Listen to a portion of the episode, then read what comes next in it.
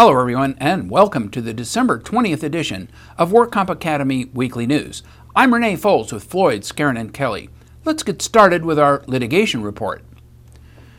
The California Court of Appeal has clarified a general contractor's duty of care over a construction site in the unpublished decision of Stephanie Kramer versus Turner Construction Company.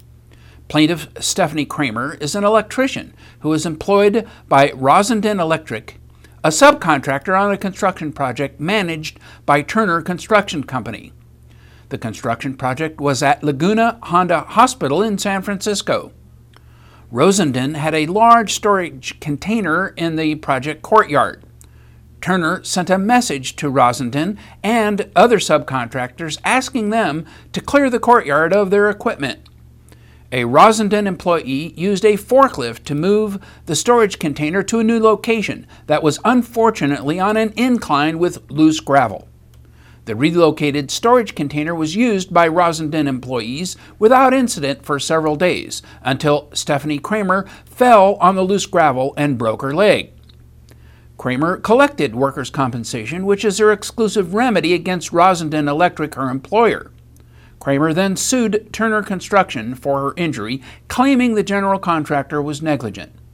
The trial court granted summary judgment in favor of Turner Construction and Kramer appealed. The Court of Appeal, in the unpublished opinion, affirmed the judgment. Turner established that Rosendin had agreed in its contract with Turner that the prevention of accidents to its workers was Rosendin's responsibility.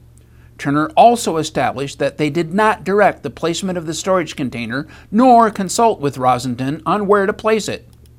Turner did not dictate Kramer's route to or from her employer's storage container.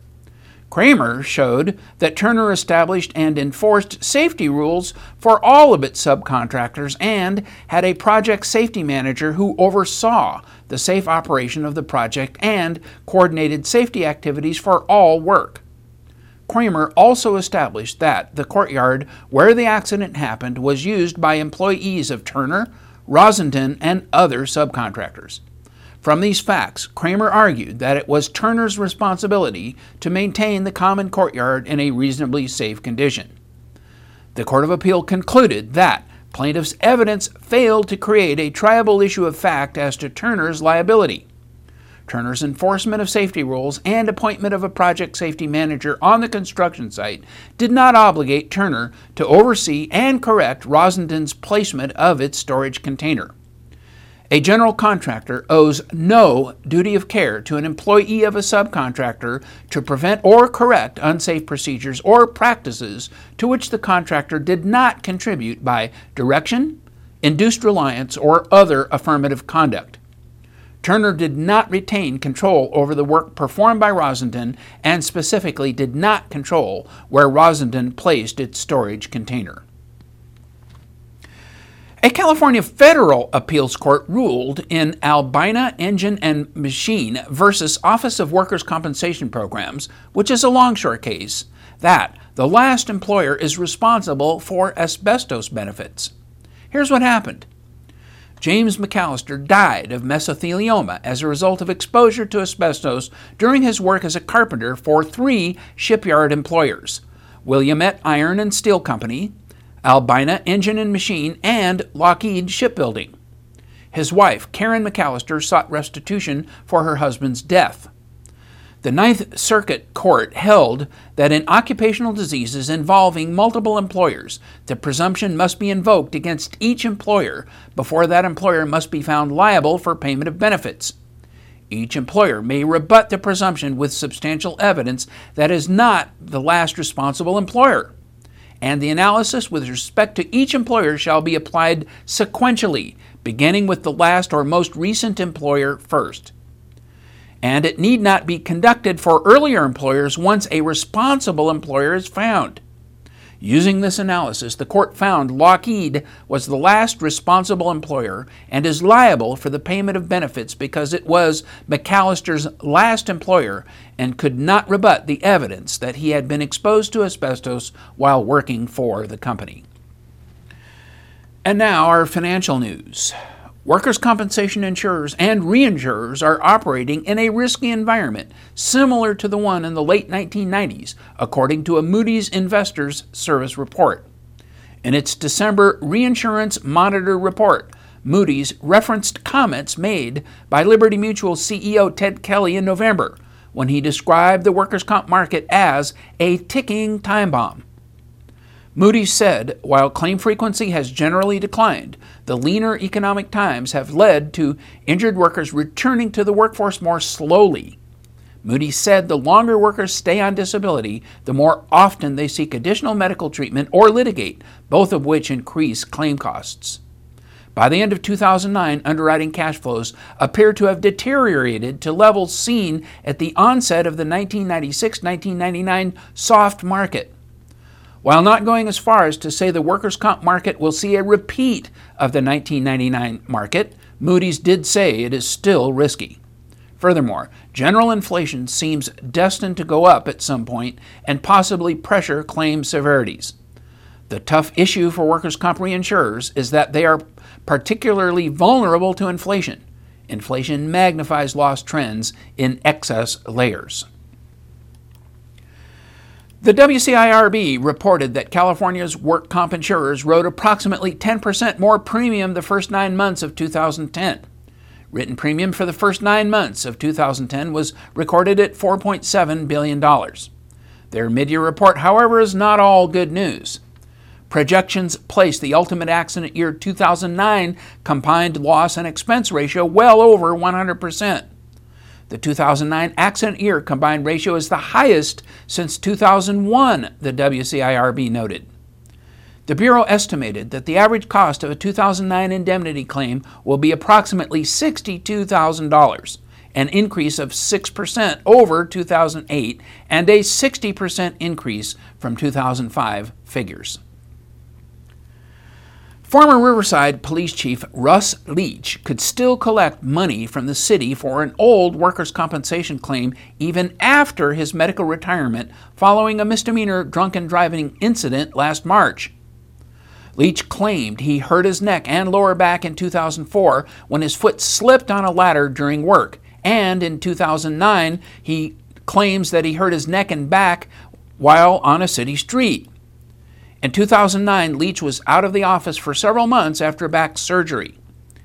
Any payment for on the job injuries would be on top of the nearly $10,200 per month in pension benefits, half of it tax free, that Leach now collects from the California Public Employees Retirement System.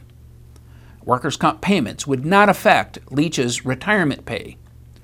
The Riverside city attorney said that it's not unusual for work related injury claims to remain pending long after an employee has left the city. The budget crisis at a state and federal level has called attention to the pay and benefits received by public sector workforce employees. Some politicians claim that many states and the federal government have become increasingly obligated to pay layers of benefits to their workforce at taxpayers' expense. The costs contribute significantly to governmental budget concerns. Increasingly, public employees have become unionized.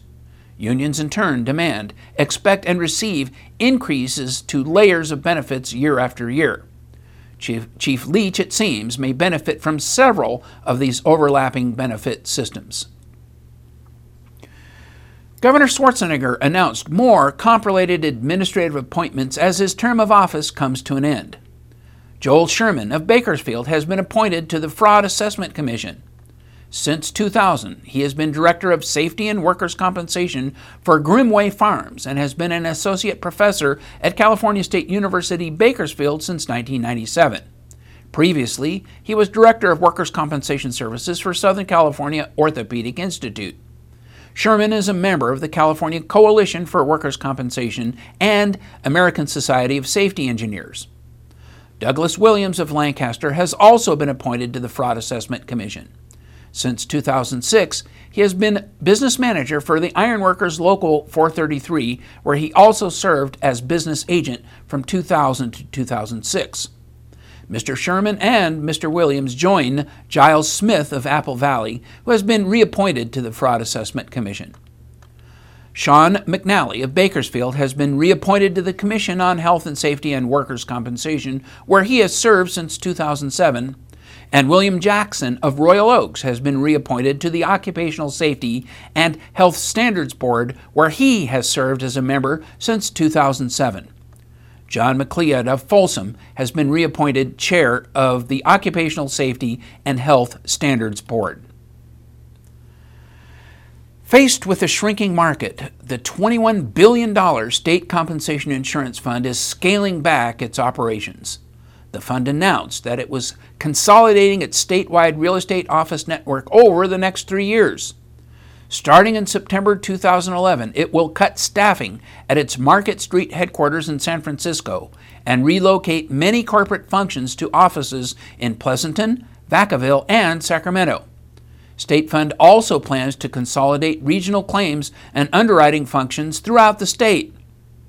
The company said it expected this would result in savings of nearly $200 million in operating costs over the next three years. The fund announced several steps to achieve their goal of greater efficiency and long term operational stability. However, the fund has no plans to lay off any of its 7,400 workers. Many workers will be asked to transfer to new locations. State Fund's business has dropped significantly because of SB 899, which created a more competitive marketplace. The effects of the 2008 and 2009 recession also contributed to a steep drop in revenues.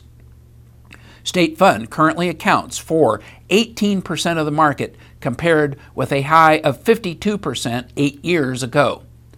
Total written premiums have fallen to $1.1 billion from $8 billion in 2002.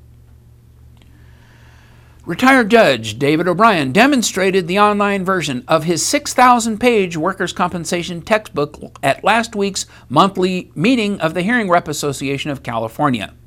His text is the culmination of over 43 years of his dedication to the field of workers' compensation. The online version is updated regularly and contains the latest developments in case law and statutory and regulatory changes. At the meeting, Judge O'Brien demonstrated how his text is searchable by keywords and how it has become a must have tool for work comp professionals. His 6,000 page text is free and is online here at Work Comp Academy. Just click on the tab that says Legal Research and you have access to the entire text. That's all our news and events for this week. Please check our website daily for news updates, past editions of our news, and much, much more. And remember, you can subscribe to our weekly news podcasts and special reports using your iPhone, iPad, or iPod by searching for WorkComp Academy in the iTunes Store. Again, I'm Renee Foltz with Floyd, Skeren, and Kelly. Thanks for joining us today, and please drop by again next week for some more news.